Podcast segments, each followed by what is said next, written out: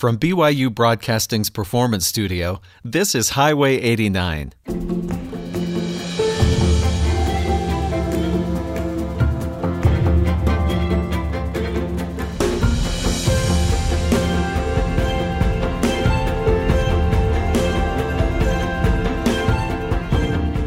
I'm Stephen Kapp Perry. Happy today to bring you a Highway 89 Extra. Our guests are members of the Ensign Piano Quartet, a group with roots right here at Brigham Young University. The quartet performed recently at the beautiful Assembly Hall, Temple Square in Salt Lake City, and the music you'll hear on today's episode of Highway 89 was recorded live at that concert by Concerts at Temple Square. We're very happy to bring it to you along with the conversation we're about to have live here in the studio. Today we welcome CJ Madsen, Caden Larson, Hiram Arneson, and Zach Adamson. They like to introduce their concerts as featuring, quote, two pianos, four pianists, eight hands, 40 fingers, millions of molecules, and an infinite amount of joy. Well, we'll not be infinite, but we'll have at least an hour of that today. Let's get to some conversation with the members of the quartet after we hear this first piece by Manuel Chabrier, España, here on Highway 89.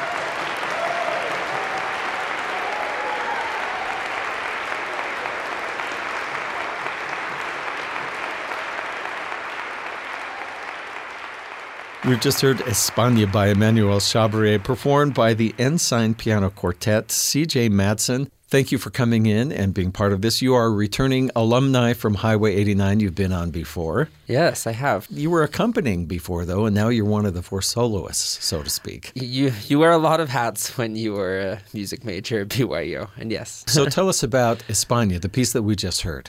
Well, España is the Spanish name for Spain of course, when you hear the opening notes, you automatically think dusty roads, uh, bullfights, wonderful food. That's what I think of at least. I served a mission for the Church of Jesus Christ of Latter day Saints, speaking Spanish in North Carolina. And listening to this piece and playing it just brought back all these memories of a culture that is just full of life and vigor and vim lots of hard rhythms. We had a bit of difficulty getting all the rhythms together when we started, but it all worked out in the end. well, that's one of the key things is those rhythms, those Spanish rhythms. I think maybe that's what when this first premiered kind of took the world by storm.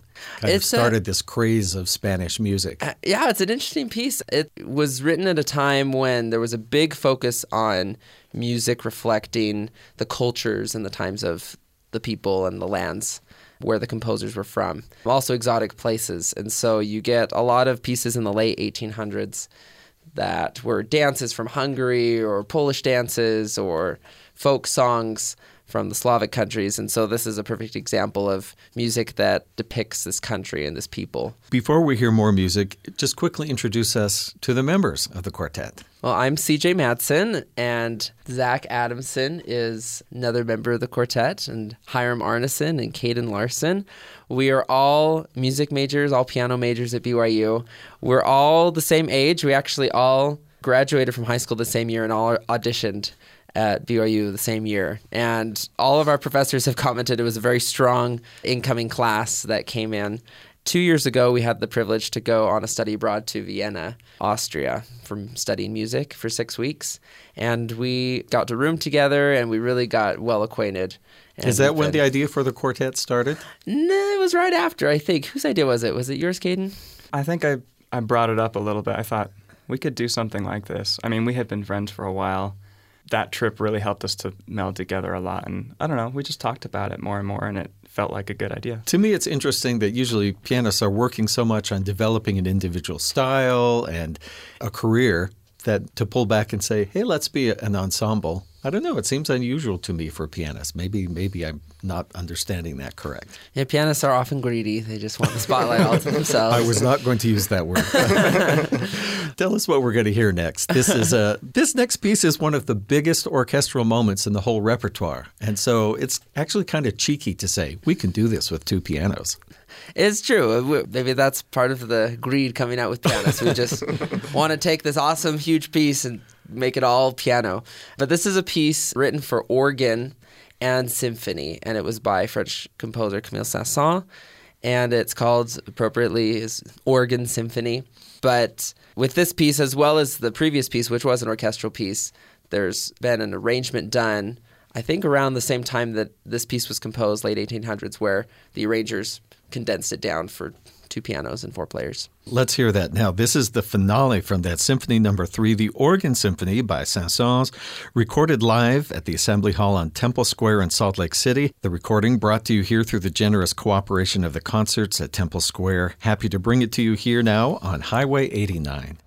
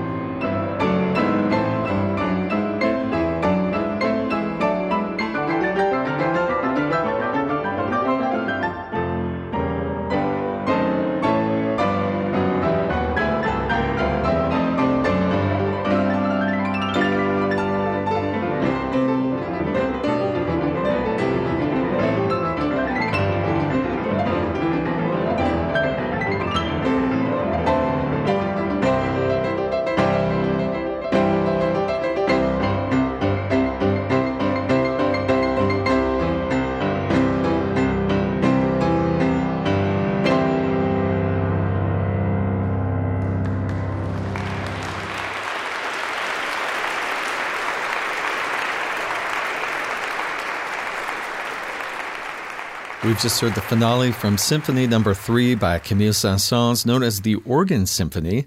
You can hear that grandeur interpreted by two pianos and four different players from the Ensign Piano Quartet. Caden Larson, one thing that you incorporate is, I guess I'd have to call it clowning around. Sometimes you you do not hesitate to have fun on stage. Absolutely. That's one of the reasons that we wanted to form this group is because we feel like a lot of classical music is taken so seriously and it's so hard for modern audiences many times to relate to the music. And so we figure that the more human we can be, the more mm. approachable that we can be on stage, the more that we can help our audience members to appreciate not only this fantastic, glorious classical music, but you know whatever else we decide to play, all and the hoopla, including rags from yes. ragtime music that you played. yeah, a lot of classical music today, the audiences sometimes are just getting introduced, but they live in fear of: Do I clap between moments? Will I be dragged mm-hmm. out by an usher if I do the wrong thing? And so I like that humanity. Uh, there was one point on this concert where I know that you said, "Let's take a minute to tune." Which was pretty hilarious with two pianos. And it sounds like the orchestra tuning up. Is that an original thing with you guys? That yes. was pretty funny. Honestly, in every rehearsal, we have so much fun. We get a lot of work done, but we Sometimes. often clown around and say, "Oh, well, what if we did this and this?" And probably ninety percent of the time, we're saying pretty ridiculous things that we want to do. We're like, "Oh, that's funny. Well, let's get back to work." And we have a lot well, of fun. Well, it, it, has to be fun, or, or you wouldn't enjoy what you did. Caden I want to ask you about this next piece. It's the Fugue in G minor by Bach. So, to me, part of the magic of this piece, when I see an organist play something like this, is the two hands and the two feet all working independently. Mm-hmm. So, how does this work? Do you say, uh, I'll be the right hand, I'll be the left, I'll be the right foot? Or how does this arrangement, how does it divide up? Well, it's always a balancing act because with four of us and with each of us having our own musical ideas, we have to be very, very attentive in our rehearsals. We have to listen to each other, we have to talk through things. As you know, a fugue, a piece of music like this, has a lot of intricate parts. Yeah. It could be played by a string quartet, for example, or an organist, as you mentioned, with both feet and both hands, because all the parts are weaving around each other and sometimes you want some parts to come out and others to not. You want it to just blend together very well. And so it's really a lot of fun to be able to play something like this with four people because I feel like we can hear different colors out of it that would be hard to do as an individual. Keep in mind now we're hearing two pianos with four pianists and listen to the different lines as they come in and out. This is the Fugue in G minor by Bach.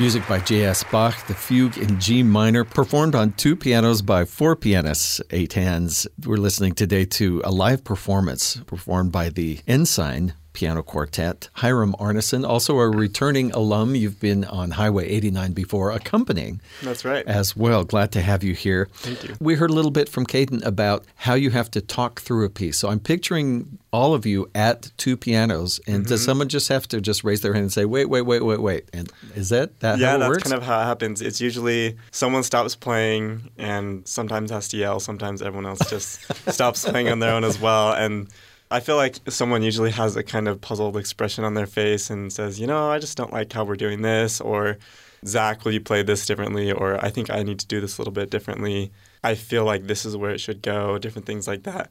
And sometimes we play along, we play the whole thing, and then we stop, and then we go through each little section and, and talk about all the different things we want to do with it. Well, I was wondering when you've got two pianos facing each other, sometimes the lid's up. I, I Mm-hmm. mean, I don't know if you can all four see each other the whole time if you try and have that happen.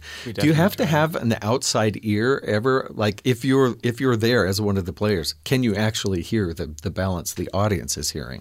You know, that was actually a big concern with this concert because the assembly hall has really wet acoustics, meaning that the sound just goes everywhere.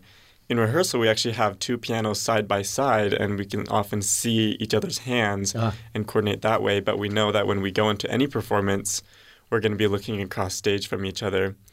And in this particular concert, we had to really trust each other that the other side, the other piano, was playing the same tempo and the same dynamics as us because there's sometimes you can't hear. But listening is always very important. You have to listen to So you are listening, but you also just have to trust listening what and you trust. practiced. hmm Yeah. Oh, that's great. Here's a, a bit of a more gentle piece than what we've heard before. This Barcarolle. Tell me about this by Rachmaninoff. Well, this was originally arranged or written for duo piano. This arrangement is for four pianists, two pianos as as you'll hear. And it starts out very soft and it's a more mellow piece, but it's very beautiful. It has very beautiful colors and large crescendos and very soft spots. And it's very expressive. For me, it's one of my favorite pieces on this program because it's so expressive and so musical. It's Rachmaninoff, so that's what we should expect as well. so He wrote a few good melodies in his he wrote time. many great melodies. My teacher says that in heaven we will all be surrounded by Rachmaninoff melodies floating through the air. Well, let's hear the a Barcarolle, a boat song. This is composed by Rachmaninoff, recorded live in the Assembly Hall on Temple Square in Salt Lake City. This recording brought to you here through the generous cooperation of concerts at Temple Square, bringing it to you now on Highway 89.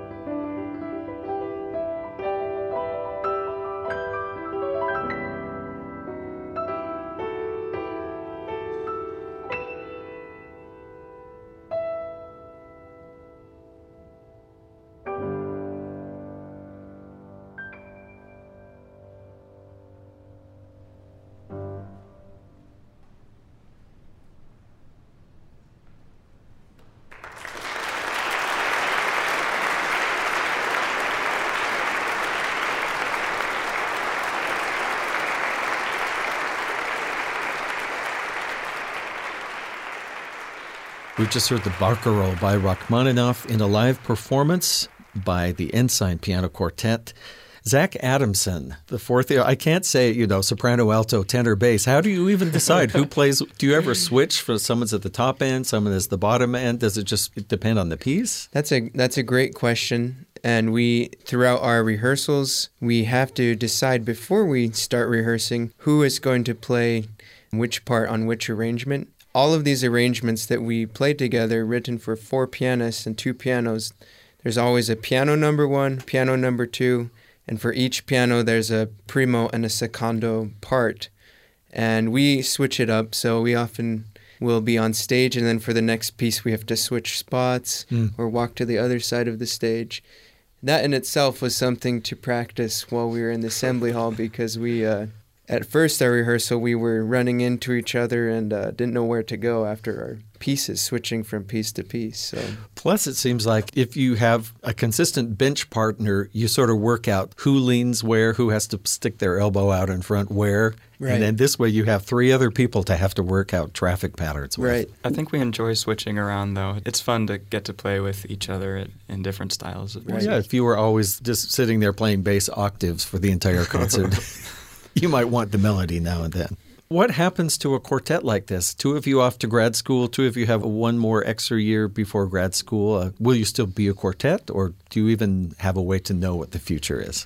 We don't know exactly what the future will be, but we hope that we can get together again at some point. I think it's such a great opportunity that we all came and intersected, all of our paths intersected here at BYU, happened to be the same graduating class from high school and we all auditioned to be at BYU.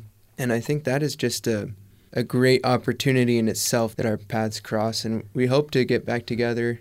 It may be a little bit more difficult with Caden is flying to Indiana for his graduate program. The rest of us have different paths, so we'll see. We don't quite know if that will be an opportunity, but we would love for the chance to do another concert like this at some point. I'm wondering how hard it was to find time to practice as a quartet when you already have sort of, don't you have a required amount of practice as a soloist already? That's why we did a summer concert so that we actually had the time. Okay, you know, so but you know, we we make it work, and it was a lot of putting together things the last few weeks. You know, we mentioned before how piano's often just seen as this kind of solo instrument, and I think having a chance to take a break from that and be able to work with other pianists and work together in a group setting is a breath of fresh air a mm. lot of times. So, how do you choose the repertoire? Is there a lot of music written for piano eight hands? There's quite a lot. A lot of that was actually pioneered by Paul Pollei with mm-hmm. the American Piano Quartet years ago. And so they have a huge library. And so a lot of our selection of music has actually come from browsing that but just looking out there for all the options and this next one uh, it was fun to hear on the concert as you describe this next piece was actually uh, Mack Wilberg's best known for his choral arrangements sung worldwide. He's the conductor of the mormon tabernacle choir. But he was once sitting in the same seat or on the same bench where you guys are. Exactly. he, he was a if i understand a piano performance major. He was. He was studying at byu and he uh, experienced a lot of the similar things that I imagine that we experience as being music majors. But he couldn't resist Carmen. no. Too many great rhythms, great melodies. This particular arrangement, to me, this this starts like you just shot a cannon at the audience. It's just sort of everyone really has to have the rhythm in mind before anyone yes. hits the keys because it is like shotgun. And then it kind of goes into this tour of the most famous melodies in the world. Let's hear this fantasy on themes from Carmen, arranged by Mack Wilberg, recorded live at the Assembly Hall on Temple Square in Salt Lake City. Again, these recordings brought to you through the generous cooperation of concerts at Temple Square.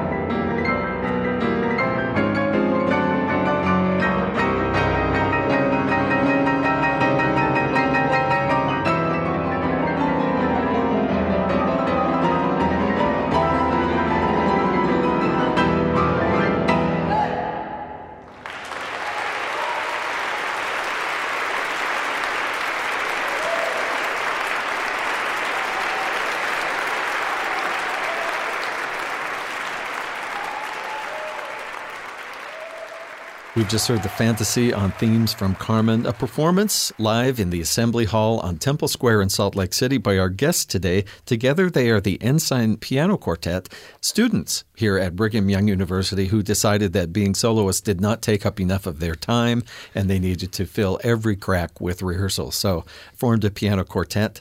We've heard from CJ Madsen, Caden Larson, Hiram Arneson, Zach Adamson. Gentlemen, very fun to hear your performance. Well earned applause we hear there in the Assembly Hall, and good luck as you move forward to graduate school. Thank, Thank you. you. Thank you. Again, the music brought to you by the generous cooperation of concerts at Temple Square, organized by Stephen Breinholt. Conversation with the Ensign Piano Quartet recorded live here in studio at Highway 89. Find the quartet on social media, including videos of their playing on YouTube. If you just caught part of the show, you'd like to hear the beginning, listen again, or share it with a friend, it's easy to do. All of our shows are archived online for free on-demand listening at byuradio.org slash highway 89. Follow us on Twitter at BYUH89 for live show updates and special behind the scenes photos and video clips. Highway 89 is a production of BYU Broadcasting in Provo, Utah. Our recording engineer is Mark Waite. Our student assistants are Victoria Khalil and Naomi Campbell. Our producer is Sam Payne. I'm Stephen Kapp Perry. Thanks for listening.